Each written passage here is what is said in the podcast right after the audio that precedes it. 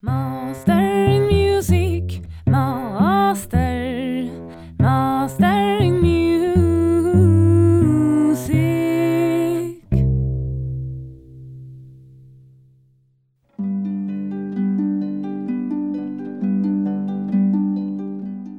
Ladies and gentlemen, I hope that you are all doing well and taking care of yourself in these times.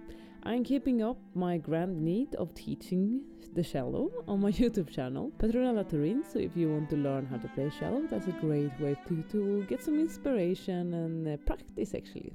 I call it Practice with Petronella. And I'm also looking and planning into the next season of Mastering Music. So if you have some guests that you would like me to interview, you can write me a message and I will try to do my best because I have um, so much people that I want to interview, but I'm also really interested in who you want to listen to. So your opinion really matters for me. So go in on my Instagram or my Facebook, Swedish cellist Petronella Turin, write to me. If you don't have social media, you can also just go my website, you know it, masteringmusic.com. On that web page, you will also find a lot of extra material like YouTube videos and links to the artist and a little bit more information about the artist. So maybe you want to check them out more and further, then you can always go there and, and have a look. It's a nice way to get some easy access to the artist and also to me, of course.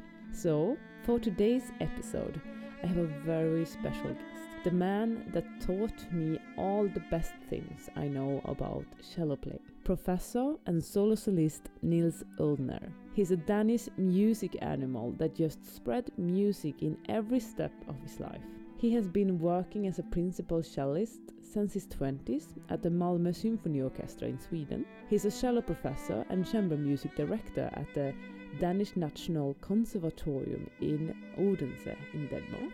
Just like the famous tale of the writer H.C. Andersen tells the story about the ugly duckling, Niels has the gift of seeing the inner swan in every person that he meets. As a cello teacher, he can get to know your hidden soul just by listening to you playing.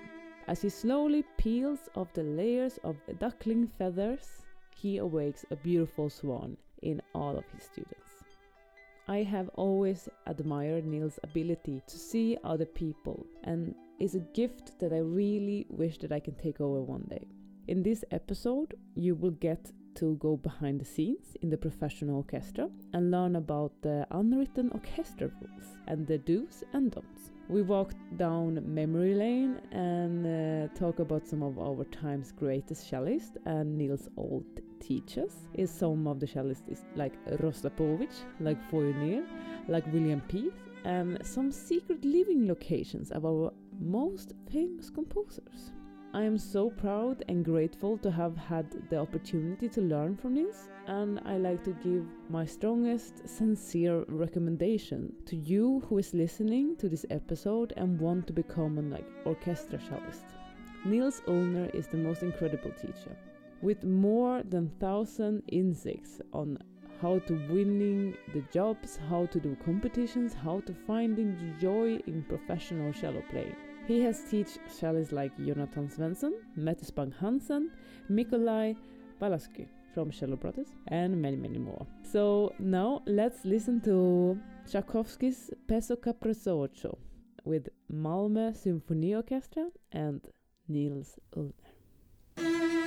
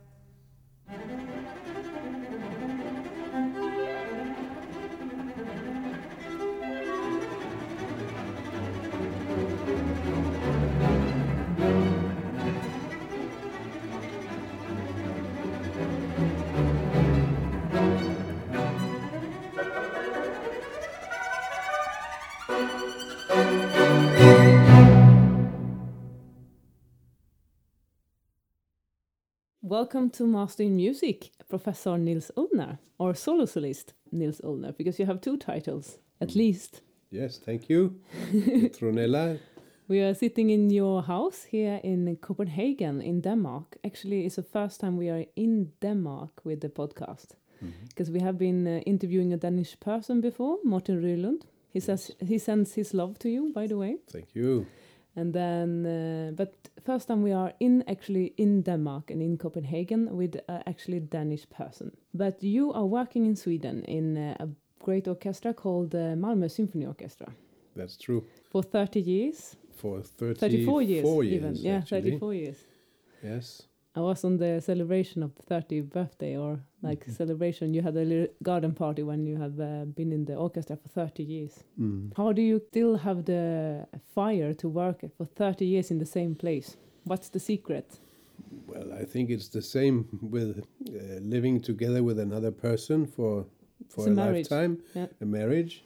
It's not the same person. If you are lucky, it's a person who can develop, and who and we are all persons who are changing uh, during our lives. And I think my relationship to the orchestra has been really different from the start to, to where I am. I am now. It was uh, I, I left the Danish radio orchestra uh, from a tutti place, and I was uh, then left some privileges by having fantastic, uh, famous conductors and, and, and, knowing knowing the best, uh, have experience, it's experiencing the best soloists and and conductors in, in the world, maybe. Uh, and that was maybe not the case in Malmö, but then I had another responsibility because I, I was a principal cellist there. And uh, gradually, this orchestra has been developing into a first class orchestra, I must say. And it has been rewarded the last few years with a new concert hall in Malmö Live in, in Malmö, which is to be counted but amongst the best halls in Europe, I think. Yeah, it's super incredible. I was there and it was so fancy. I was even in, like, they have a sky bar event. Like, okay, this, I started with the sky bar because I was hungry.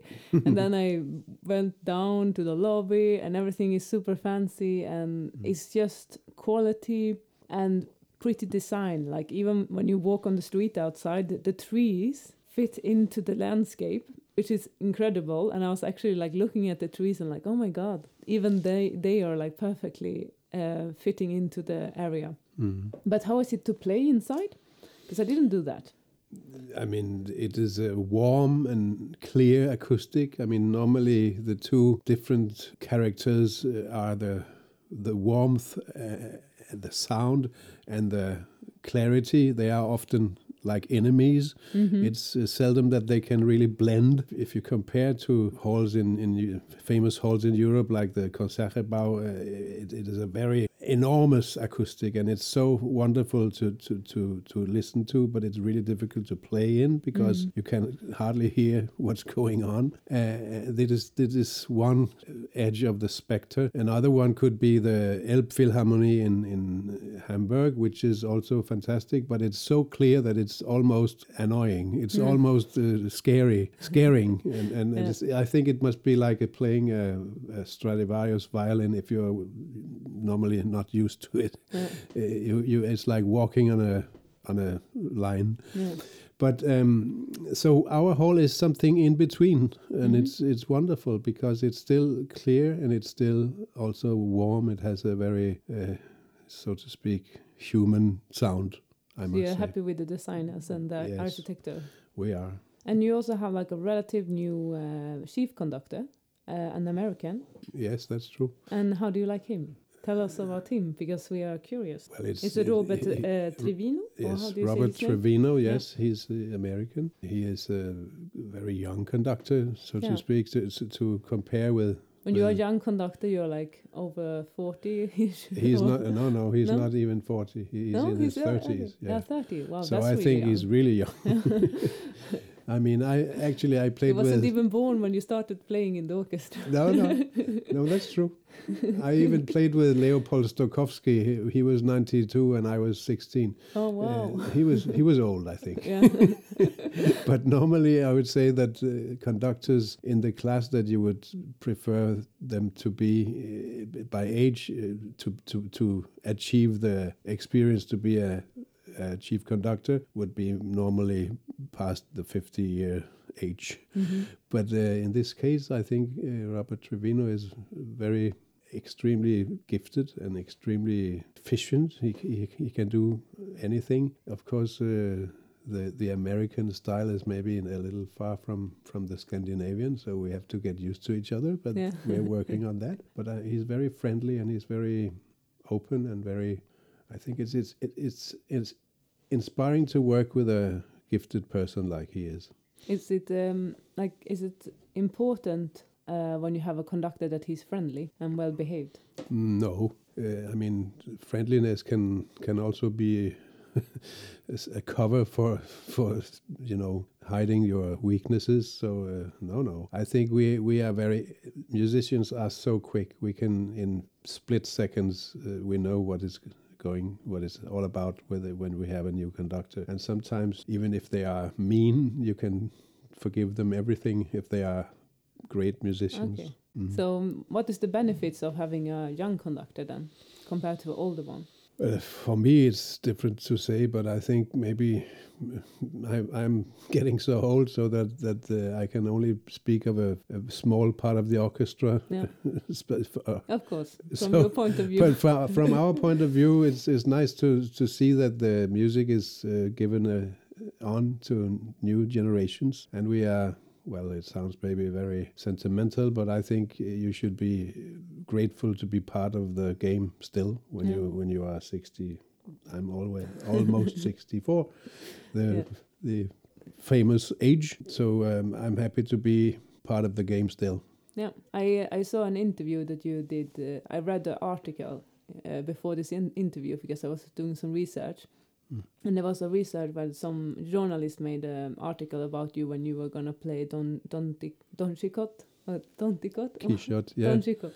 Mhm. Yeah, and it was funny because the article was mostly you talking about how much you like your colleagues, especially the one on uh, the one who was gonna make the viola solo, Mhm. and he also talked about the conductor. Mhm. But it was, um, I think that describes you very well because you are always, even if people ask you questions about yourself, you start complimenting your colleagues, which was funny. Thank you. I, I, I take that as a, a But good, also a when I complimented the orchestra, you, you were like, yeah, you know, the other guy who is the soloist, uh, the Finnish, uh, your Finnish colleague who is the second uh, principal uh, soloist, Mhm.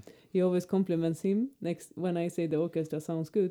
Mhm. So uh, you don't take the credit all the time. So humble is it very Danish humbleness over you, Niels? Uh, thank you. I don't know if it's Danish. I don't think so. Uh, if It if, if it is anything, it is Swedish leg you maybe life having taught myself how hard the business is, and, and we should really uh, appreciate when people make a good Yeah. career or they make a good, uh, you know, they make a good work with the music, so to speak. It, it actually is more important than a career. But Mm. maybe it's also part of the orchestra that you are so dependent by your colleague. Oh yes. So you cannot play you cannot play good if you don't have good colleagues next to you, and the same wise they cannot play good if you are not helping them because it's a collaboration between each other. Yeah, it's really true. It's like a big family, and in some families there are taboos that you cannot speak about, uh, and then you find a, a way of living hmm uh, uh, without taking out the problems in the in the open. Yeah. And, and of course, it's the same in an orchestra. There are uh, there is a special degree of openness, the feeling of being uh, friends. Uh, but of course, there is also a limit to to this, and I think it's a it's a it's a matter of culture to find this balance. And I think in our orchestra, it's a very fine culture. In some orchestras, uh, they can be really mean to each other, and and uh, well, I don't know what what the purpose is for that. Of course, it's, sometimes it's uh, well, there there's there's actually nothing between um, love to the work or fear.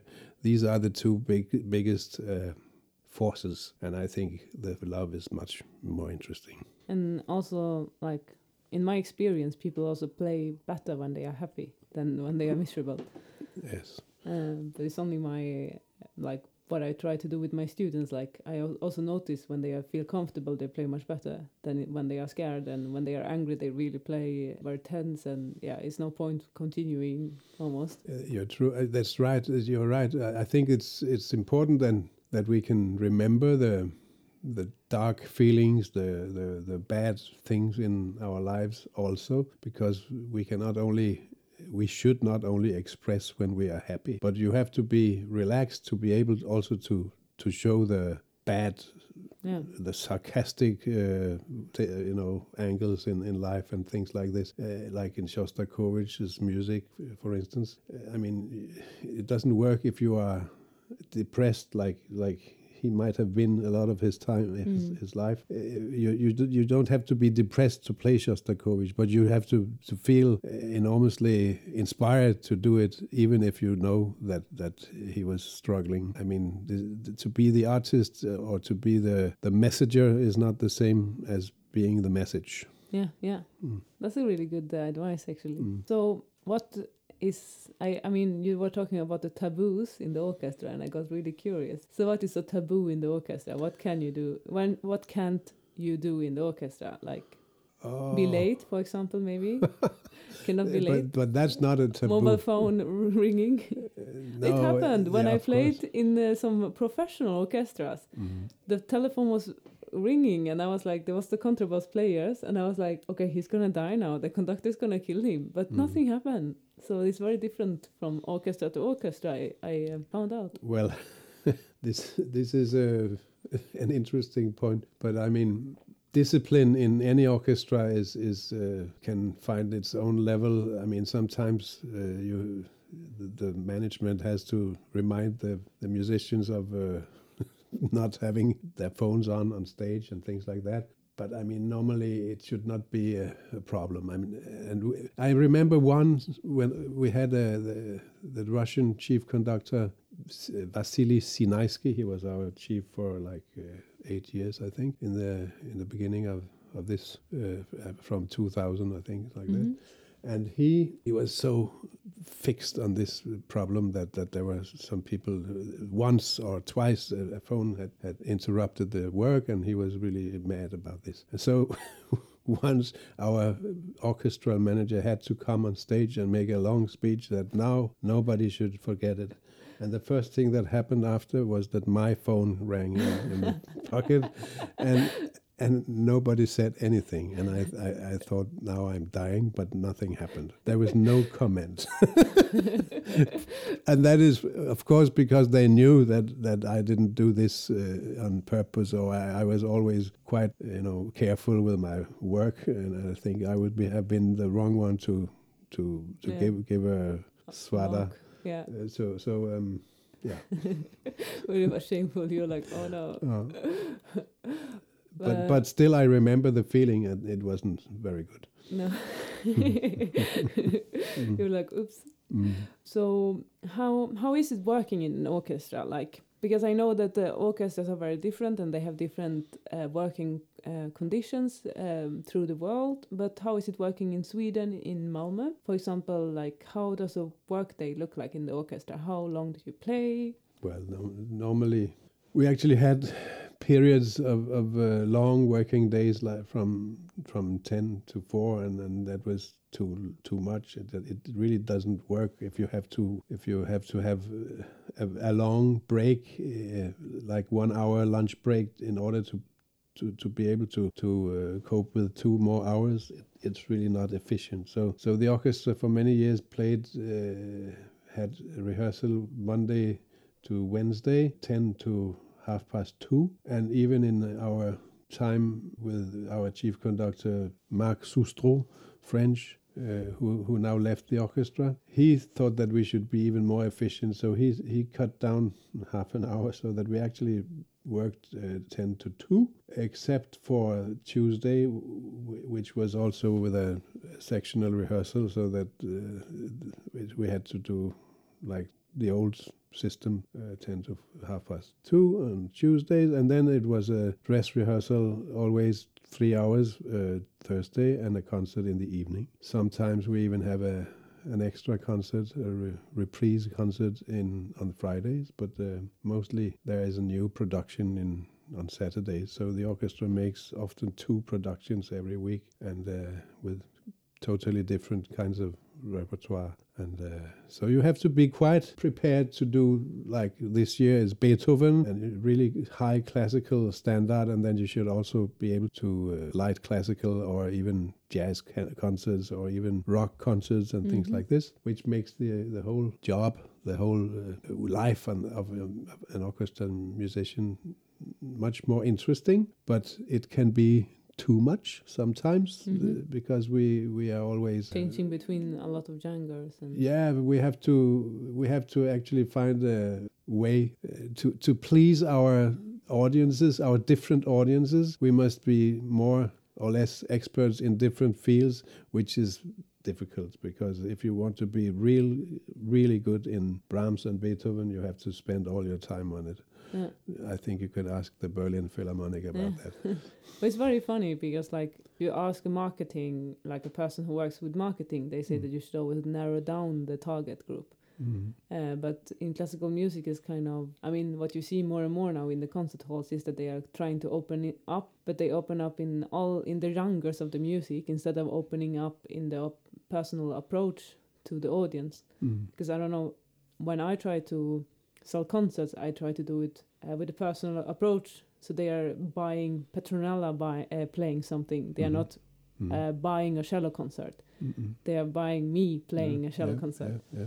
But um, I mean, they're still learning, and there is orchestras that I see that I hardly even know that they are playing concerts, but apparently they are because they are so bad at marketing, so it doesn't really reach out to the audience. But um if someone is listening to this who is uh, a marketing for the symphony orchestra, there is something called Facebook and Instagram, and there's a lot of people using it. Mm. So maybe that's a good uh, platform for reaching out for audience, especially younger audience. Yes. But you also do a lot of children concert now in Malmö. I saw to Yes. try to find the, the new generation of audience. Yes, it's. Uh, I mean, always an issue, a very important issue, how to at least secure that the the kids come to the hall Yeah. uh, during their school time. So uh, I think it was the ambition for our our the people who were uh, actually arranging the children's concerts that that they should. Every child in the outskirts of Malmö uh, or the commu- community of Malmö should at least two times during their school be in the concert hall. And this, uh, I, I'm sure, is happening. I mean, uh, when we do these uh, weeks with with uh, school concerts, there Yeah. are ten thousand people during a week in Yeah. the hall in the hall, and it's fantastic. I've been, I have a very uh, fine contract, so I don't have to play everything that the orchestra does, and uh, of course, my knowledge is more mostly the the Old old classical concerts, uh, concert programs. but I have been working in all the different uh, styles, I must say. But uh, my colleagues will maybe not think that it was very much uh, school concerts I did, but I have, I know what it is, and I think it's a fantastic feeling to to see the hall uh, filled up with with Children. children and with also sometimes with their parents when it is and their grandparents when it is the, the Nalle concert Yeah. the, the, when they have Teddy their bear teddy concert bear with the- them On Saturdays, I think. yes it's Yeah. fantastic So, what is your contract? You're a solo solist, so you're not every week there. No, I, I work uh, I, for many years I worked half time now I work 60 percent Yeah. Do all solo solists work that amount, or is it only you? no it is a matter of ne- negotiation Yeah, okay. um, I mean there have, have been famous people who have worked even less Yeah. And but I think the an orchestra needs to have a, a face, uh, and it, it needs to have. Well, it can be misunderstood when I say it, but I mean, uh, I think fifty percent must be the the least that you can be in Yeah. present. Because you have to uh, create the culture also between the cello cello section, I guess, Yeah, and keep. Uh, you should be a team. You, you Yeah. you cannot be a team if you don't know each other. Mhm. how do you create a team as a, a solo solist with the other cellists? Like, I, I- I don't think it, it. You should not think uh, like. Well, I'm used to thinking more like a team that that uh, that we. Of course, there's one who should play the solos, but but but what we do is actually the same, and we should we should not wait if if people wait for for the solo player to to be together. then late. they are waiting Yeah. too long everybody should know when to play so it's actually not so big difference between being number one or being number three or five uh, it's, it's of course the the case that you have to to jump between playing tutti and playing solo that is really the the big issue and that's not so easy and but do it have gets a good trick for it- that? it gets easier with the years because you actually get your experience that okay last time it went okay so why shouldn't it be able why, sh- why shouldn't it be possible this time too i mean it's a it's a very simple uh, psychology but it it is i think it must be the the the reason why it's possible to be still a principal cello, cellist like i am after 34 years So how do you change between tutti playing and solo playing? Like, do you have a trick, or is it just like Yeah, well, the trick is that you have to really join the group when you are finished uh, with a solo, and and and it, you have to be interested to do so. You have to think that this is uh, a challenge that you want to take uh, because it's not easy. And I have seen uh, colleagues who are who are not in my orchestra but in other orchestras. I, I'm sure it's it's it is most most likely to happen that that a very good solo player is playing too much solo. And, Mm. and is actually not joining the group enough in between the solos, if you know what I mean. I, I will not go into this because it sounds like if, if I'm trying to pinpoint some per- persons, uh, it's more a, a theoretical uh, Yeah. aspect. I think it's also the same with um, with chamber music and other things that you have to try to blend in, and that's difficult. I mean, also when people apply for the orchestra job, a lot of them are very great players. But when you choose someone, I guess you choose someone who could fit into the group. Or how does it? How does an audition work? Because you sit in the jury when you choose a, a, a new colleague. And what do you look for, and what do you listen for? we listen for everything. We we want.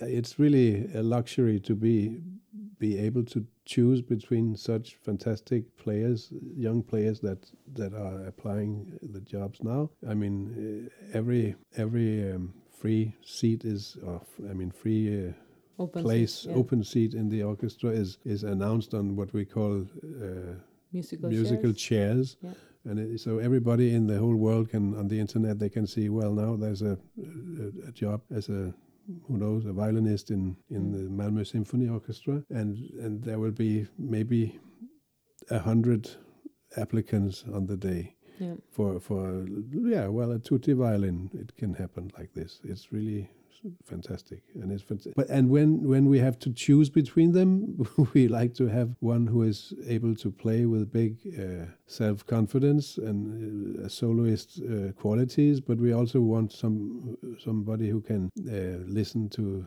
colleagues in a chamber or chamber music setting. So we often make, uh, yeah, for instance, a quartet trial. So they part of the the audition is a chamber music trial or chamber music situation, and and and then it's actually done so that you can uh, you can from the hall from the jury it can be commented. Would you please do it again and try to think like this or that? I mean, it's it's a matter of flexibility, and if you have this uh, possibility of playing like uh, very big high standard on the soloist soloistic part and also being able to to do the chamber music convincingly then you are maybe allowed to the to start the right and and the, the real difficult part which is the probation time. And here you should you are up against uh, a lot of challenges because you should be able to play the the parts uh, with not so much uh,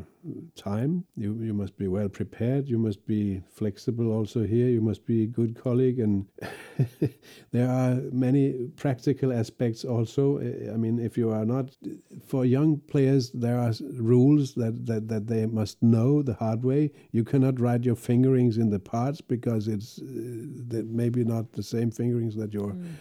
Stand partner uses. One of the taboos. That's a taboo. Well, that's a, a rule that you must know. You cannot uh, change the the page, turn the page too late or too soon, or you know, practical small. It sounds like small things, but it's really it feels like the same as, if you are a co-pilot in a, in a cockpit. I mean, if you do do things wrong, it can be fatal. It, Mm. it is the same feeling in, Yeah. in, in, in the difficult passages. Of course, there, nobody will die, but but uh, we are The feeling the same.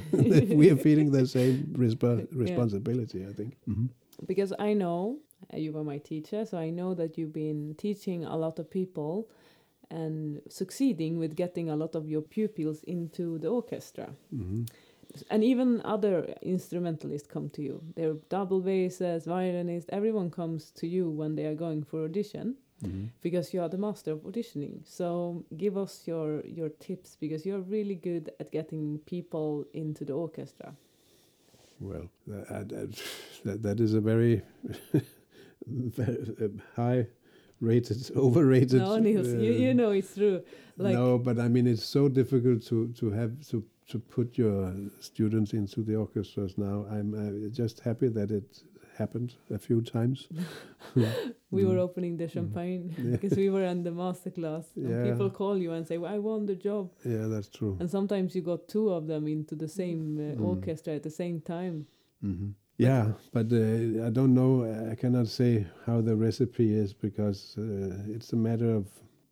I think if if anything, you have to to work by the ex- example. I mean, you have to show yourself that you respect your colleagues in order to convey it to your students. I mean, it's it's it's nothing that you can say that you should do like this. I think the best way to teach things like like this is with the attitude is to to have the, the right one yourself. I think also okay i'm gonna say what what you do so you first you like really have respect for the composer and the style like Mm. we really like if we are playing beethoven excerpts for the orchestra you really like know the style and you really have like you know the piece so well that you can tell us this is a difficult part this needs a lot of at- attention so you kind of teaches your students the culture of the piece Mm. because it's i think a lot of musicians that are very very good and very successful one of their secret recipes is that they can read the score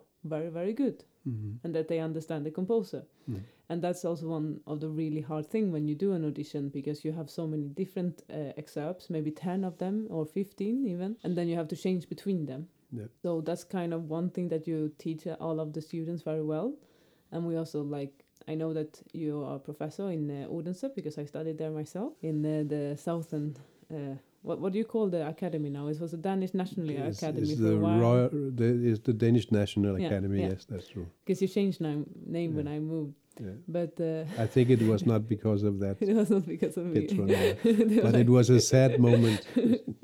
but uh, anyway, you have something called Stundkonkurrens, for example. Mhm. So it's um it's a, like a competition, like an audition for an orchestra, and you invite people from the orchestra. Even you take some uh, some people from the orchestra to um, judge the students when they so they can try out behind the screen. Even so, they go behind the screen, and then if they play uh, well, they can do the second round. But normally, you also force them to do the second round because you want us to practice Mhm. and also with the concerts pieces so everyone is playing the famous pieces that you have to play for an orchestra audition because first round is always a concert for uh, cellist is uh, Dvorak or uh, Schumann or uh, Haydn Mhm. probably Haydn first I guess Yes. to uh, select everyone who can play in tune yeah tell me about that because that's not every conservatorium who has that and that's quite practical and you started this Stundkonkurrens because you are also a cellist in the orchestra so I guess you saw that people needed practice Yeah, I was hap- happy to to uh, know uh, an old professor emeritus, uh, a, a former professor in Copenhagen, oboe player, uh, Ole Henrik Dahl. He told me that this is a really important thing, work that you should actually be observant to. And then he, he um, gave me his uh, guidelines how they did it in Copenhagen, and I th- tried to develop it, our procedure from that. And actually, today we have a, an orchestral academy, uh, the Carl Nielsen Orchestral Academy in, in Odense, which um, gives uh, students from the fourth year of the of the education the opportunity of applying and then on their fifth year that is their second uh, master's year they can actually work in the orchestra for eight weeks to get the experience and um but they have to uh, show their uh, abilities uh, during uh, an audition and and and before that everybody in the in the school have the opportunity of joining the well of course the orchestral instrument students have the opportunity of joining our stunt auditions uh, or mock up auditions as Yeah. they call it in England I think or America and um, it is successful and it's it's connecting the the the, the study studying life or the teaching life to the to real uh, working life. So it's a good way to connect to the orchestra. For me it's it's important to have the jury appointed by by colleagues from the Odense Symphony Orchestra and they they are not only judging they are giving feedback. So it's actually more it's a teaching role. And I think that when we started out this in 2009 10 I'm not sure uh, there there was a little the, the the the orchestra was a little reluctant to this idea that that their members should be having a, a teaching aspect also. They should just play, was the general reaction to my thoughts. But now I think everybody is, is more aware of the importance of saving this classical music. Our jewel has been really threatened the, over the, the last 10 years, so that we know every musician knows more than before that we have to fight for it. So I think that's actually a benefit for the for the students that they can get some good feedback from the juries like this. Yeah, I think it's super good because it also you need to practice and uh, statistically it shows that you have to apply for 150 jobs. You have to do 150 auditions before you win one. Mm. I did a statistic with people who won it after the first audition and Mm. people who won it after the 200 audition. Mm. So actually, you have to do it a lot of times, and you more times you do it, Mm. you're more likely are you to win it Mm. or to be good at doing auditions because doing audition in itself is not like it's not like playing in your practice room. It is a very different situation. And it's a weird situation because you're playing behind the screen, so you don't have any audience that you can look into that in your eyes. You're playing probably with a pianist that you never saw before or Mhm. ever practiced with. So it is a weird situation to show your best skills in less than three minutes Mm. because you don't have a lot of time to show the the people sitting in the jury that you are the one that they want to have in the orchestra. It is like um democracy uh, is maybe the the least worst uh, Yeah. way of, of ruling a country. I mean, there are, and, and we cannot find a better way than than auditioning like this. But of course, it's really not without problems. It's it's a it's a big dile- dilemma that we cannot uh, just take people that we that we know will do the job well. We must, of course, give every, everybody a fair chance, but we we cannot really know what's what uh, if we were right or wrong before I think several years of, of work. So this is a dilemma. And in Sweden, you have like if you get your contract after one or two years of trial, you have your contract, so they cannot really fire you unless you do something severe wrong. But there are some orchestras that work by project, so Yeah. you only uh, are hired for one or two years, and then if you don't do well, they will kick you out, Mm. which is extreme stress, of course, for the musicians. Yeah. Uh, but in Sweden, we don't do that because uh, this doesn't work with our society and uh, socialistic uh, mentality. But I Oh. mean, I don't think It's, that you it's good. yeah, yeah. I don't think you should have that. I mean, that would be a nightmare. Imagine being able to get fired every day, No, no, no, no. have a bad day, and then you're out. Oh my god. Mm. Uh, no, I wouldn't like it. Well, you're a little bit of a legend. Uh, I remember when I first heard about you, I had just failed entering the conservatorium in Sweden because you also do auditions there, and I failed severe. And then I heard about this man who never even went to the conservatorium and was sitting as a solo solist in Malmö Symphony, uh, Symphony Orchestra. And I thought that must be the most awesome cellist ever. Mm. Uh, and then I found you, and that's quite unique by you. You never uh, studied at the conservatorium. You got your first job when you were 18 or 19, I think, in the Danish National Uh, Orchestra. Uh, 20, but 20, okay. okay. yeah. 20. Mm. So uh, tell us about that, because you're not from a musical family. Your uh, father was making bridges, That's true. yeah? My father is an engineer. He's still alive. He's, he's uh, 94 years old. Yeah. Um, he's not making bridges anymore, but he he's still an engineer. Yeah. But he, but both my parents were very musical, and and they decided that I, me and my sister and, I, we should play the piano from when we started uh, going to school. So from my seventh year, I played the piano, and um, well. Um, my sister didn't really like the piano playing so much as I did. So uh, then, when she was ten years old, she she was uh, um, allowed to to switch into to violin instead of piano. And also, there was in this music school a very strange instrument to me uh, called the cello. And uh, well, my mother said, uh, "Why don't you try that?" I said, "Wow, come on, it's uh, no, no." uh, but she cons- convinced me to go to to a sort of a trial lesson and the first just the first sound when my teacher my who the lady who who became my teacher when she tuned the cello the, the A string I remember was I was really my feet were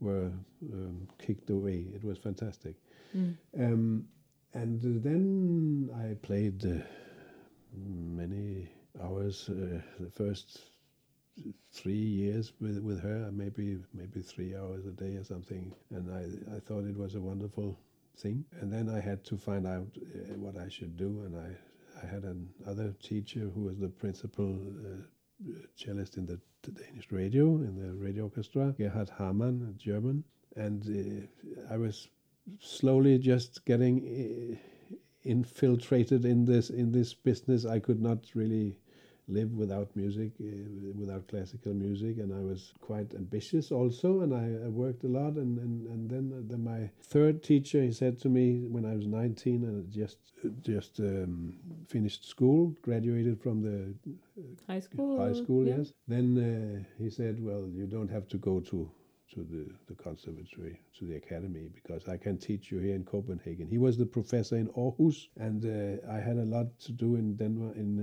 in in my in my hometown in Denmark. In, it was Copenhagen, so I wanted to stay in Copenhagen, and he was not teaching in Copenhagen, so he said, "I will teach you privately, and you it will be okay. You can play the piano. You you know theory. You you don't need that academy." He said, and of course, it was a very risky business to to say so and to do that I followed his advice and so but I did. And uh, I must say I'm, I'm I'm I'm of course worried about the or I don't know if I should be worried but I was worried at a time that I had no network because I was alone. But it turned out to be no problem because I actually got into the radio orchestra at a very young age and and I had all my studying colleagues they were then that I didn't have they were then replaced with a new professional colleagues. So I, I was all very early in in business. And um,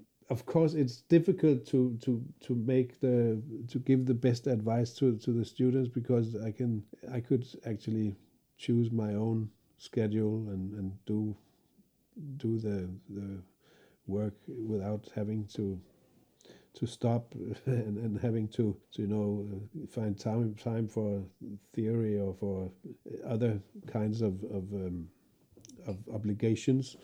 I could just play the cello for six hours or seven hours if I liked, and it's really difficult for my students now because they have to attend so, so many other classes. And I respect the, the the ones who actually get up early in the morning and and make everything that, that do everything they should do. And I, I know it's possible, and um, and somehow I, I don't think it, it, it was the best uh, education I got, but I was lucky. I would have loved to, to have more challenges in, in theory and in music history and so, but I have been studying myself and I still am. I think I'm an, an eternity student in but, some of these. But don't you think that the music conservatorium has to change? Because I mean, a lot of the things that we are they are teaching now, mm. you can actually learn yourself. Yeah, because music history is kind of. I mean, now they're gonna kill me, the history teacher, but you can actually read that book yourself, mm. and there is more other urgent subject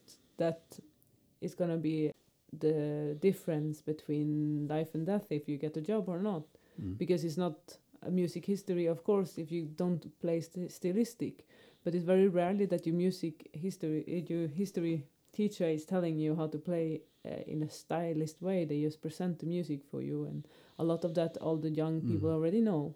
Mm. When they enter the conservatorium, for example, how do you think the education will change, and how would you like it to see it change? I think the most uh, important thing is that, that that the kids must start earlier. We we have been sleeping. We have had a, you know, sleeping beauty uh, uh, syndrome syndrome in Denmark. Uh, that we thought that it's enough to to choose what you want to do when you are 18 or 19. It's much too late if you want to be a string player of, of international standards, and you your parents must put you in the position to to to be able to achieve. I mean, the best results al already when they are starting school is is the latest. I must say. Mm -hmm. Yeah and uh, so. Um, but I also feel that I mean also along alongside my colleagues, a lot of people started quite early, but they learned everything wrong, mm. and then they have to relearn everything. Yeah, yeah, yeah. So it's like even I mean, they can start early, but they have to start right, sort of. That's true. Because also that's a, I'm also from a small place where there was not a lot of cello Mm. teachers, Mm. so the violin teacher has to teach cello, and I mean there has Mhm. its, its e- effects on the Yeah. players Yeah.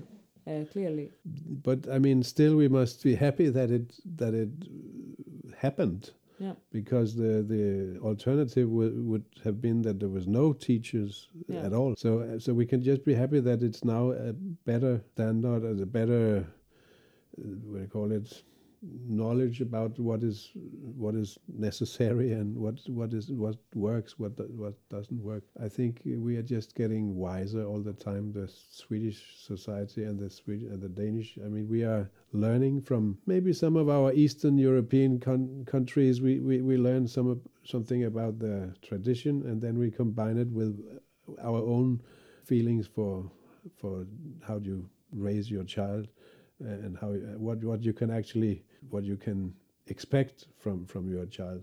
So it's a mixture of of our a little maybe too free free way free free style in in in, in Scandinavia and the more old fashioned uh, you know authoritative way of, of learning everything from from Russia or from, I mean we can learn a lot Inst- instead of thinking that we can do everything better which I think was the Danish uh, problem for many years we knew better than the world and now we are actually much more influenced by fantastic teachers from Eastern Europe in in, Mm. in, in the Danish uh, string society so to speak I think, I mean, things are very good in Europe as well, but some things are also really bad that we are so much better in. Mm. That's at least my experience because every country has its own tops and, and downs, of course. But I also felt like, of course, you can also see that they have you have these wonderful musicians coming from there, but the amount of people going through the music education is triple or five times bigger. Mm. Mm. So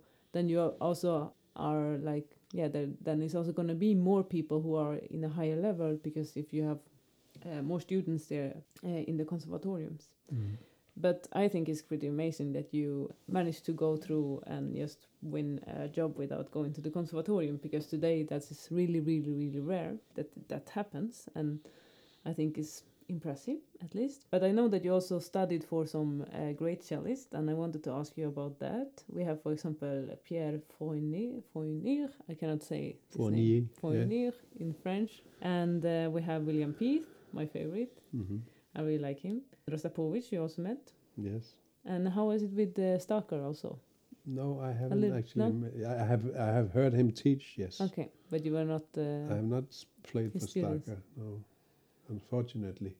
how was it with this uh, this great cello giants tell us about it Well, um, it, it was fantastic to, to, to have the opportunity of meeting, especially Mr. Fournier. He was a, a very noble aristocrat and a fantastic player, and he was. Um, I thought that maybe he was had not so much uh, edge and so much temper in his uh, teaching, but that was until I saw him uh, being getting really mad in a master class with a young uh, virtuoso type. Uh, and a boy who could play very quickly, fast uh, Valentini sonata things, you know, very virtuoso style, up and down. And um, at a point, Fournier he, he almost threw his bow to the floor. He said, "Stop! You know, the greatest virtuosity is to sing.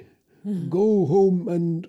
Work on your singing qualities. And that was wonderful because that was exactly what he could himself. He he had a very beautiful sound, and he he was of course also able to play uh, the repertoire. I mean, he, he could also play the virtuoso things, but he was not interested in in that so much. And I remember my first lesson with him. I came to, to Geneva. He lived in Geneva, and so I had private lessons also with him.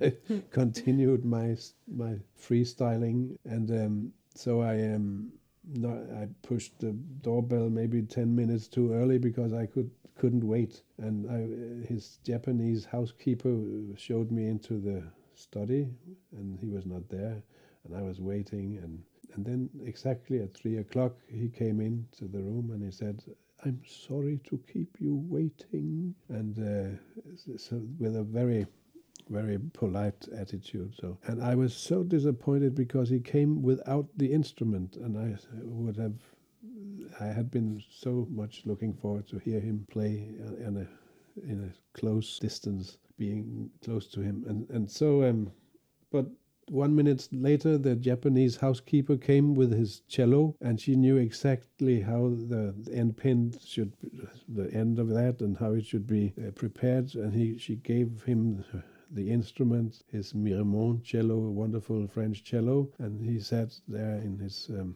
in his working chair, and um, there was no bow, so she came with a bow and she knew exactly how much it should the tension sh should have.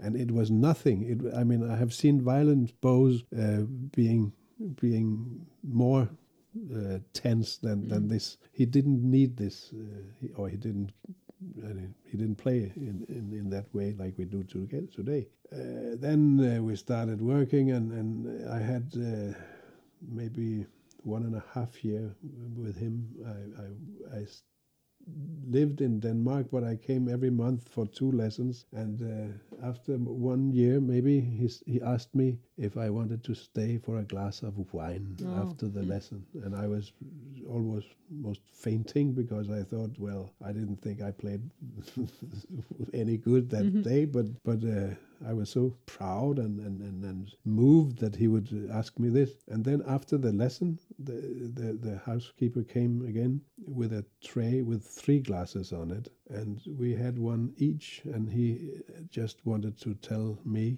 that they were, were married.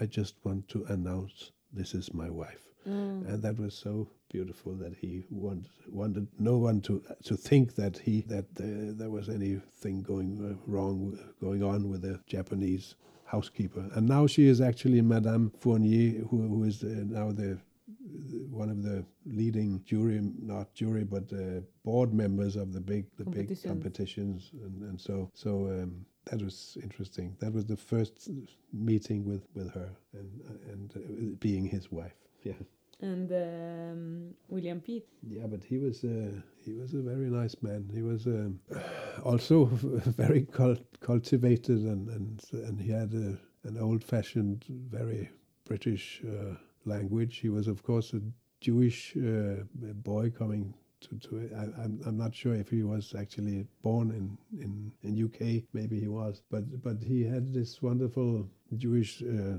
way, and he um, he told me that he was actually a student of Klengels in Leipzig, and uh, at the same time, when he came to Leipzig he, as a 15-year-old boy, young boy, that, then Emanuel Feuermann was also there, and he was maybe I don't know 10 years older or something like that. So Feuermann was uh, he had al almost the same. Uh, haircut that I have now, which is no hair, and he he developed it very early, like I did. So he in his twenties he was almost bald, bald, and uh, and and he said to this young I mean, he told me myself, my, himself, Mr. Pleeth, that, that he was addressed by Mr. Feuermann, he said, I, you know, I had a wonderful big hair this time. Uh, and, and, and told me, for some of your hair, I will give you some of my fourth finger trill.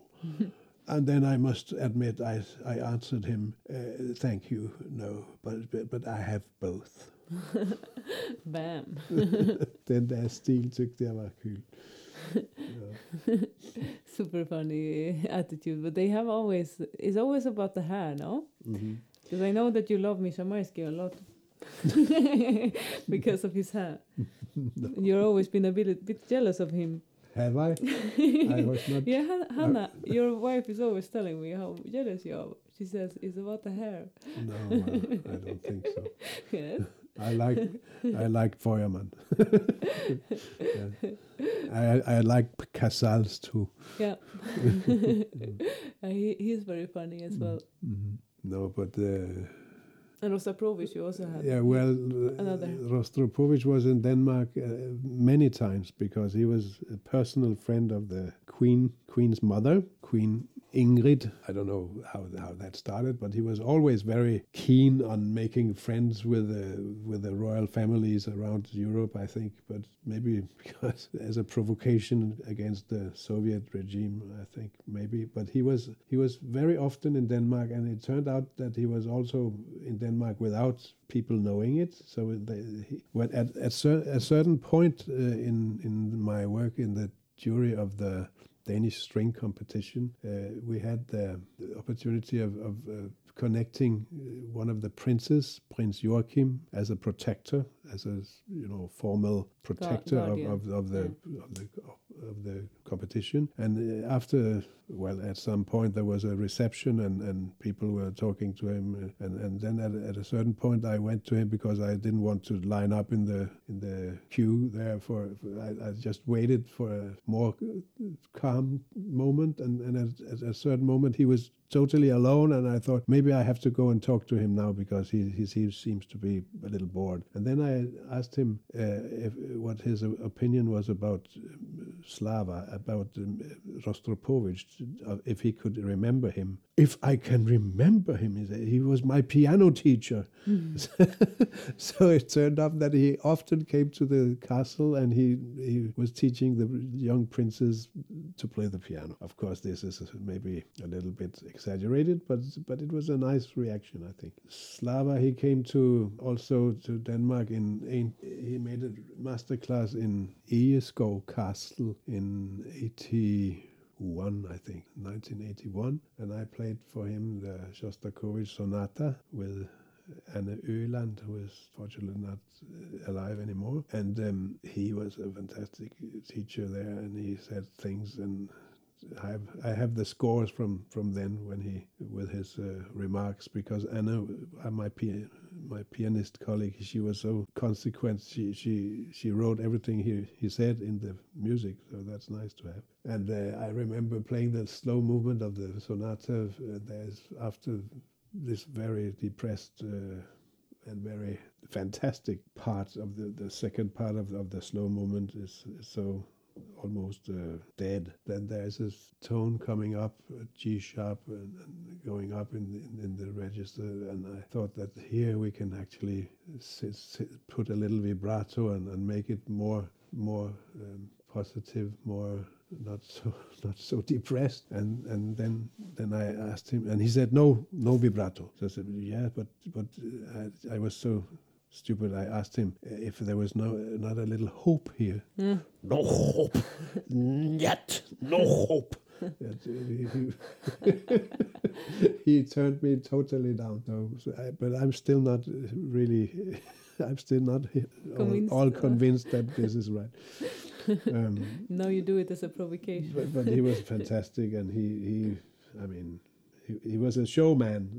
He, when he when he then came back t- ten years later, I met him in Malmö because he played the the Dvorak concerto, and and he claimed that he remembered. Uh, us uh, because I had a photograph when I play for him with Anyushka, like he called, he used to call Anne Öland. Anyushka, and he actually put his finger on that photograph and he called her by that name. So it's it's not he was a, he had a big memory. And um, and then we it was in the after the concert there was a reception or a party in the town hall in Malmö. And at a certain point he shouted uh, from a different hall uh, Niels Nielsovsky because I, I had a I had a Russian colleague who actually told him my name and he he she used to call me Nielsovsky so he was calling from the, the hall in, beside us. Your kings come you have to see your kings. And then actually he was pointing to all the the, the old Danish kings from before uh, before 1658 when we lost Sweden uh, or lost Skåne when we took it back. yeah, yeah. You took back what you think was yours. Yes, It It was ours. It was ours. It was ours. exactly. Mm. Well, uh, I think it's really uh, lovely. I think I also have a lot of these kind of stories about you. Mm, mm, But that would be a very long episode about the stories from Nils, war stories. we can tell one or two. I think there is one that I really like. I think it was the first lesson. I'm not sure because I came. I think the first lesson was at your home in Gentofte Mhm. when you lived there. It's a very famous uh, place, Gentofte, because Rachmaninov has been there, and also Grieg. And Nils likes to tell everyone this at all the concerts with the cello. Sorry, we have to hear about Rachmaninov because he used to be the neighbor of uh, Nils. Oh well. Almost. He lived there during the war. Or how was it? Rachmaninoff, he came to. Well, I had to make a, an introduction for for uh, The a concerts. concert somehow. Well, yes, uh, not only this the concerts in the in the academy, but it was at another occasion. And I looked it up, and I saw in on Wikipedia that Rachmaninoff actually lived in Denmark for eight months, hmm and I didn't know that. And it even said which houses, uh, and there were two houses in very close to where I lived in. Or where we lived in in Gentofte, so he actually lived in a beautiful yellow, fantastic house in Skovvej, uh, number five. And every time I uh, al- al- also now when I drive by this place, I always wave to Sergei. And my wife thinks I'm crazy, but I think it's a fantastic feeling that he was there. And it's also uh, very embarrassing that the Danish Musical Society didn't make him a professor in the academy or things like that. But but he he, he had to leave. He got a better better offer, of course, after eight months. So he went to America, and the rest is history. Yeah, unfortunately. Well, anyway, the first time I was in your home in Gentofte for my first lesson, I found it very because one thing that I really like with you is that you never take anything that has with the cello personally, like it's personal, but you don't like even if I played like crap, you never attacked me personally. You were always very kind. Which is not very lot. A lot of teachers is like that. I mean, you keep the cello. Like if you play crap, it's because you play crap. It's not because you're a bad person. And I think that is really a success factor with you as a teacher because you never make your students feel like a crappy persons. Actually, maybe we play like crap, but we are not always a crappy person. But and also like even if we play very good, you don't treat us differently mm-hmm. because we are always human first and then we play the cello. But it was funny because the first time I had a lesson with you, you hugged me in the end of the lesson and I got a shock because in Sweden we don't hug people because we have this kind of Scandinavian atmosphere with the arms length between each other. Yeah. Uh, but you always did that with your students, which was really charming. Maybe you still do it. Mhm. And I think it was really like you're a big cello daddy. Like everyone refers to you as their father in, in cello playing almost if they had you as a teacher, which was really nice. And a lot of the times you took good care of us. And we always had the master classes in um, in France in the beginning. Mhm. And then you made so sure that we could pay for the master classes by doing a cello ensemble. So we played in some, we did some gigs around in the uh, Mhm. in Denmark. Mm. So we earned some money before, and then we could pay for the master class and go to France and play with the cello class, which was Mm. really clever. So you Mm. are a really good entrepreneur, actually. Mm. But now you're doing master classes in Denmark, actually. In, Yes. It's called Östergård or Oremandsgård. Öhremans. Sorry, my pronunciation is. Yeah, yeah. with your wife Hannah, and um, Yes. also uh, like is she a mental trainer or it's like stage performer? No, we. we Malene, she's what is no, she's actually actually uh, what we call a physiodrama, physiodramatic teacher. She she teaches in the opera academy, which is uh, Mhm. more. She has. Um, Because your wife is an opera Feedback, singer. yeah. Yeah. yeah, But she, my wife, is teaching in the Royal Academy of Music singing, and Marlene is in the Opera Academy, which is part of the of the Royal Academy. But uh, what Marlene is doing is she's helping Hannah with the you could say the psycholo- psychological parts of, of, of performing and things like this, and also physical, and also the the I mean, putting up a, a, a Mozart part of an opera. I mean, it, directing it and everything. It, it's a very good. Uh, they have a very good teamwork. Um, and and another colleague is Jesper Sivebæk, who is a professor of, of guitar in, in also in Copenhagen Academy of Music, and um, But do they come to the masterclass? yes, Yes, also so so we are now three different three different uh, kinds. teachers. animals, uh, music animals. there are singers, uh, cellists, and guitar players, and we make uh, chamber music together, even two and two or three and three, and and and they have of course their own classes also with pianists and so. Um, but we try to make it uh, so that everybody are connected in some kind of chamber music. Um, Yeah, and constellation. yes. And um, do you know already now the dates for the next masterclass? No, it is on the twenty fourth of Ju- June. It's the day after midsummer, and a week from that. Yeah, in Denmark, so Mhm. people can apply if they Yeah. want to see a little bit of Denmark and experience some uh, Danish Danish music. Or what did you call it? Working animals. it was really great fun. I Mm. I've been to the ones that you did in France, which was super fun because we were driving down there with all the cellos and because the singers they took the fly, they were flying down and we were driving because we had the big instruments, so it Mhm. didn't really make sense to fly. But it was really great. Mhm. Uh, I think we had so much fun. Mm. But now you have a quite big class in Odense uh, because you've been teaching there for 20 years this year or more? 20? Oh no, actually No? more because I started. But you've been to a, a professor for 20 years? no, no. Uh, uh, well, I have.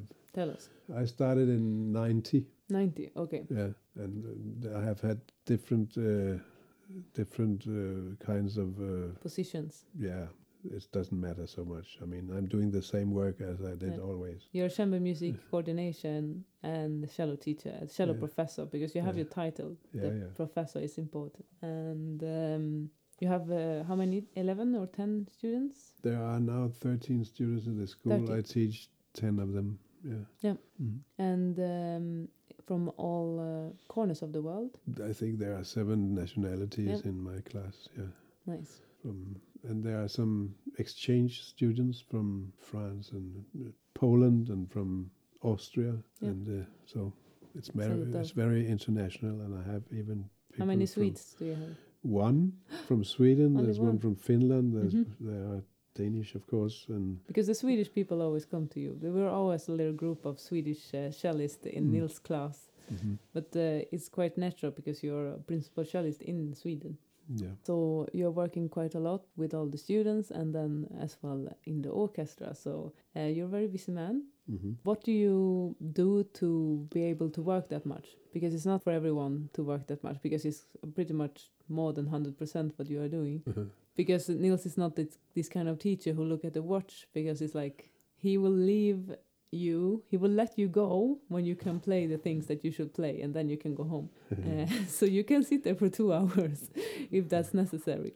And yeah. well, sometimes you even mm. give like three lessons a week because we needed it. mm, If it, there was something important coming up, we were mm, you made sure we were were prepared. mm. What I do? Yeah. I what do you do? How how can you work so much? Uh, I think it's the same as if you are going to run a marathon. If you if you plan to do it, you cannot stop uh, every every kilometer and say, well, how how far do I have to run? I mean, you have to just go on. Yeah. So. And if you like what you do, it's not so difficult. Niels will Mm. work until uh, his wife calls him and yells at him. I think. Mm, mm. but it's quite. I know actually. I know that you like to winter bath because Hannah is Mhm. winter bathing your wife. Because Yeah, the singers in Copenhagen love to winter bath. We have been swimming this morning in the Yeah. in the Öresund. Yes. And uh, but that's quite like I think that's quite good. I've been uh, in uh, the Netherlands. There is this guy called Hoffman Mhm. who is doing a lot of cold exposure, and he says that um, uh, it cleans your body from stress when you do this winter bathing because Mhm. the cold is stressing your body, and then it's kind of easing you up when you because Yeah. you go into sauna first, right? no. Or no, you go first we in the go bath. to the sea first. See first and then sauna. Yeah. Oh my and, god! and I can tell you it's a very short swim, but we do it. Yeah. But do you think it helps you relax or? Yeah, I mean, I have never gone there. I have never left the the place, the Mm? Søbadet, regret regretting anything. We have always been so happy to do it. Sometimes you you have to force yourself to go there because you it's so cold, and, uh, but but you are never you never regret it. Yeah. And do you exercise or eat any special diet or something secretly like this? Is this a rugbrød, the Danish, the Danish bread? I think no. I, I might. Uh, I'm not a vegetarian, or I, maybe I should. I don't know, but. Uh, Would it help? You think? Mm, I don't know. But I think we all cut down on the meat these years, and, Yeah. and we even do that here a little bit. Maybe we should do more. Yeah. Mm. have to grow some vegetables. Yeah. I know that your family, I mean, we know that Hannah is um, doing well in the academy. They don't want to let her go. You're singing uh, wife, but you also have a daughter who is singing, Anne Sophie. Yes. And then you have an actor daughter as well, yes. That's who is quite, uh, she's actual now with uh, a documentary in, in Denmark I, I saw. yes. She was uh, playing the Drottning Alexandria or Alexandrine. Yes. Drine, yeah, She in the TV the- series. yeah. She was Yeah. the the queen, the mother of of our now ru- ruling queen's father. Yeah. So. Are you doing like the crown in England? Are you doing a similar one but in Eh, Denmark? yeah, well, it can be compared to Yeah. that, but this is different because this is uh, a combination of the queen uh, Yeah. telling uh, her family story Okay. herself and also being, uh, you know, being shown with with with actors and actresses, uh, so that that everything is is like being visualized what she is telling. Yeah. Mhm. And my nice. daughter has had a very nice role there. Yeah.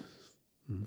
And that's uh, that's quite impressive because it's not easy having two works, and a wife and two daughters, and getting everything to go together between family and music, and especially when your family is working in the same business as you because you have the same working hours, I guess, or maybe not. When one is off, the other one is working, and how do you how do you make something like that work? I mean, if if you don't have the same values, if you don't like uh, opera, you cannot be uh, married to my wife, for instance.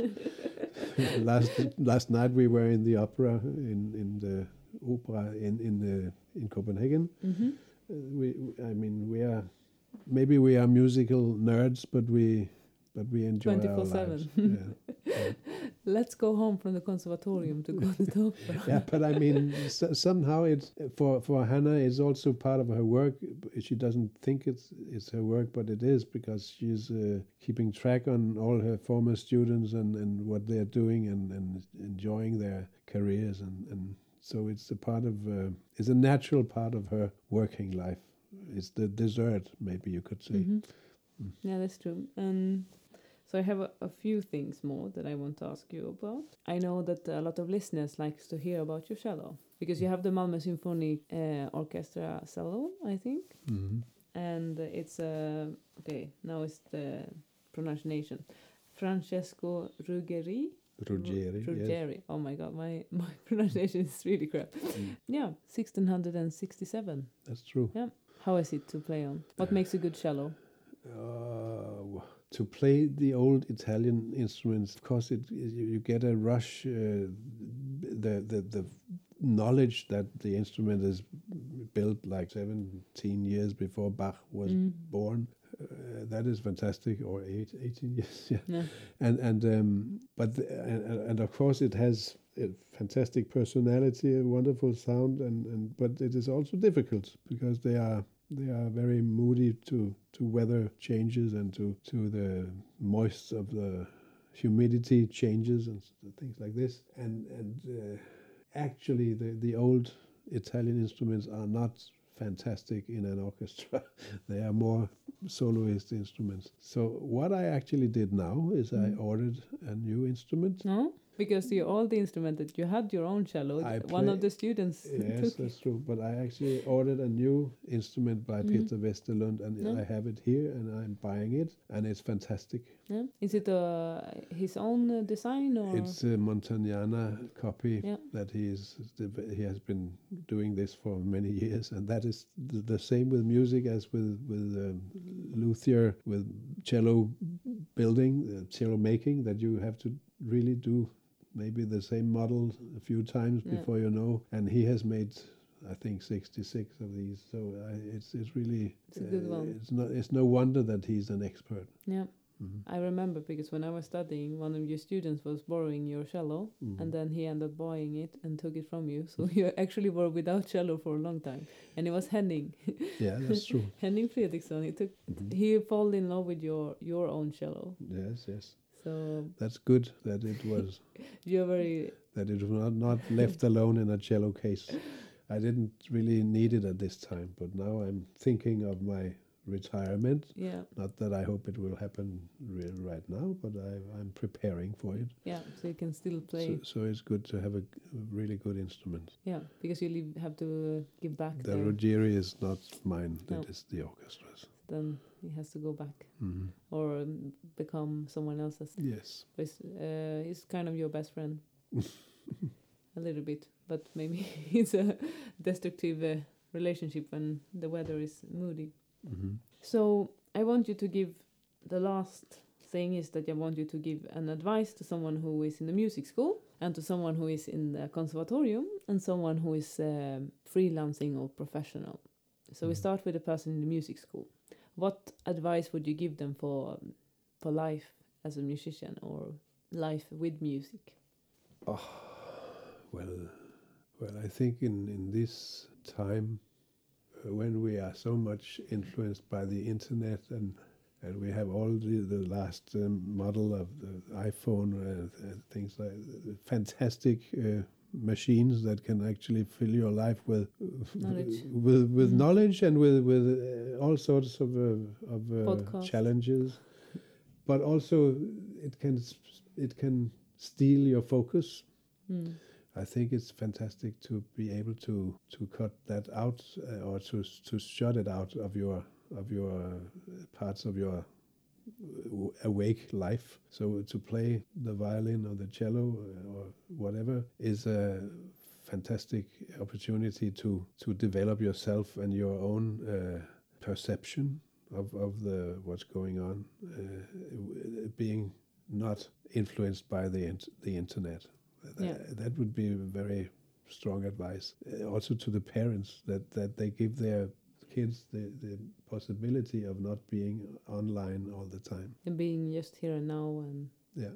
yeah, disconnected with the cyber world for a, for a little while. Actually, I read a book uh, about the Swedish uh, psychologist. He says that uh, a mobile phone ta- takes as much attention as if you would have a baby in the room Mm-hmm. because it's like they did a lot of studies when people were making tests with the phone in the room or without the phone in the room and the people who didn't have the phone in the room got better results than Mm. the people that actually had the phone in the room even though it was closed down and wasn't on Mm. it took uh, focus Yeah. but then for a person in the conservatorium some of your students maybe perhaps Yeah, you, you, you must be. You, you, I mean, today it is so important to to think out of the box, so to speak, so that you are not trying to follow the pattern of of some young, older generations. I mean, even even I had to think different, or we had to think differently than our parents, and it will always be like that. But it has never moved so quickly uh, so that we, we our life uh, and our children's life and our grandchildren's life they will be really different uh, and and I think that um, that being in, in, in the business of music classical music if it's if, if you want to speak about this uh, as a as a special uh, area then I think we sh- we have to be much more uh, broader in our in our abilities. We cannot be only experts uh, with Brahms and Beethoven anymore. We have to be much more addressing a bigger audience uh, because we will not be able to make a living. Mhm. It's so difficult to get into an orchestra now. It's it's. Uh, I mean, I cannot speak with my students uh, very exactly about their possibilities. Uh, they, I must. They must actually find out themselves what they want to do. The only thing I can do is to give my experiences to them, which is not going to cover all their needs. But Mm. uh, of course, I hope that I can give them the tools to to to be able to play as well as possible, and and to be from that go on and and find a new maybe a new uh, pattern of expressions that can be used in in other styles that we maybe not not know that we don't know yet. I have um, something that I want to try out on you because I have my own idea of what is what has to happen. Mm. So my idea is like that the problem now is that everyone is seeking the same audience. Everyone is seeking the same job. Mm. So that's why a lot of musicians don't have any work because everyone wants to sit in the same orchestras. They want to have the same jobs Mm. with the same attention from the same audience. But what I noticed that when I started to addressing people uh, from different audience and building my own audience and Mm. playing the music that I'm really good at, Mm. I got more success and it was also possible for me to work as a musician because all of a suddenly a whole world opened up for me. And instead of resisting going to do something or fighting for the same work as everyone else, I kind of decided that it was easier for me to get the other other sorts of attention because I don't think we have a lack of people in the world because actually we are just extending with more and more people. So it should be able we should be able to live from music, but I think the problem is that everyone is seeking the same audience and everyone wants to Mm. play in Carnegie Hall. Everyone wants to sit on Malmö live Mm. instead of addressing the audience that is not because also they have different kind of qualities you don't have to be a super super super virtuose cellist to play for an audience that requires easier music Mhm. so for example if i started playing for people in elderly home for example Yeah, yeah. they don't hear very well no, no uh, they have different requirements for them it's just fun that some someone is coming and it's Mm. different elderly homes of course because some elderly homes has very high uh, educated classical listeners so then they maybe require some uh, more difficult classical music but other elderly home has uh, people who are just happy that something is happening Mm. and they don't care if I play Swedish folk music or if I play Bach because Mm. as long as I tell them a little story about it and have a, a Mm. nice cozy time with them, they will enjoy it. Yeah, yeah. And that's kind of uh, how you build up. You have to try your what you are good at in music to uh, be able to find your audience because if you find your audience, you can survive and get money for what you are doing. But I don't know. What do you think about that? Do you think it's a, a reasonable uh, thought? I mean, you have proved that it's a, a, a reasonable thought because yeah i mean it goes good at times i have a lot of success but i mean I, when i first tried it out i had like 19 concerts in two weeks so then it was really really good Yeah. But then my teacher said to me you cannot expect always to have that kind No, of no. success but uh, i mean it comes and it goes but i think we as musicians are very bad at offering music also Mm. because we expect them to find us we we all know. Uh, I think most of us know the feeling that we go to a family uh, gathering, some Mm. birthday or what it is, whatever it is, and some sometime in your childhood, maybe this aunt or this uncle has asked you, "Can you can you play something for us?" Mm. and we have been brought up to to to be so uh, perfectionist that we will not play because we are not ready to play it yet. Mm. I know this, and, and I think all children knows know that yeah. more or less. Uh, or if they don't, I, I must really say bravo to their parents or their surroundings because it would be it would be wonderful to be able to keep this wonderful uh, f- freedom that you can always play something to somebody and Mm. always make somebody happy with what you can do right now and here. I think that's maybe what you are saying. yeah that's my idea yeah, yeah, yeah.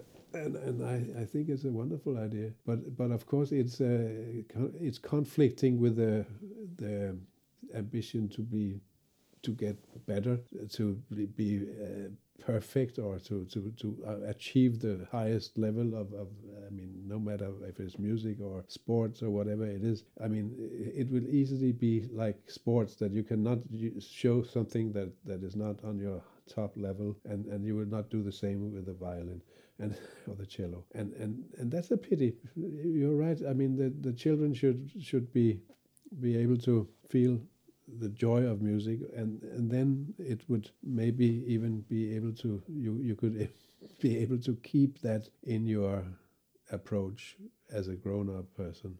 You will Uh, also kind of because i i am working more and more as a mental trainer for musicians and i Yeah. noticed that a lot of people have problems being on stage doing auditions playing good on exams. They play super bad on the exam all of a suddenly Yeah. and it's because they have maybe one exam concert or one big concert every half year. yeah. But if you are starting with playing for people who have less demands or demands different things, like I always divide it into people who listen with their brain or listen with their heart. Mm. And people who listen with their heart, they are they don't care if you do a mistakes because it's still music what you do. Mm. Even though it was another note maybe or it was another bowing and stuff like that. But if you listen with your brain you have another intellectual approach to the music. Mm. But if you always play like at least once a week, you will also practice the art of playing in front of people and also practice yourself in how should I behave in order to get myself to play really good at a concert because you have to kind of it is possible to actually teach your body to play perfect at, at a certain clock uh, time like you can time yourself to do that Mm. that's what sport people are doing Mm. but we are in the music business are very far behind because we are still doing like Beethoven and we think that's the best way to do it still even though we developed a lot and there's a lot of science and yeah Mm. but I don't know I hope there will be more of that Mm. and I think also that's something that the conservatorium should focus on to maybe open up music for more people instead of just practicing six months for one concert Yeah, yeah. and then never play it again I mean, something that we are not. Uh, because you do that with your cello class we had a we had a cello survey every month Yeah, yeah. We still do. yeah that. so uh, wonderful cello survey so if you're living close to Odense you should go they have a wonderful new conservatorium and beautiful buildings and everything so you should go and listen to that because they are free Mm. and you invite people and you have an audience who comes quite frequently Yeah. uh, because you have this you build up a trust between them and then your students can practice to play in front of people and the audience get free music so you also you have a win-win situation. It's a win-win situation. Yes, we we are actually experiencing experiencing that there are more people coming in each time and faces we don't know. mm. So it's a wonderful development. yeah Mm. and it's really important.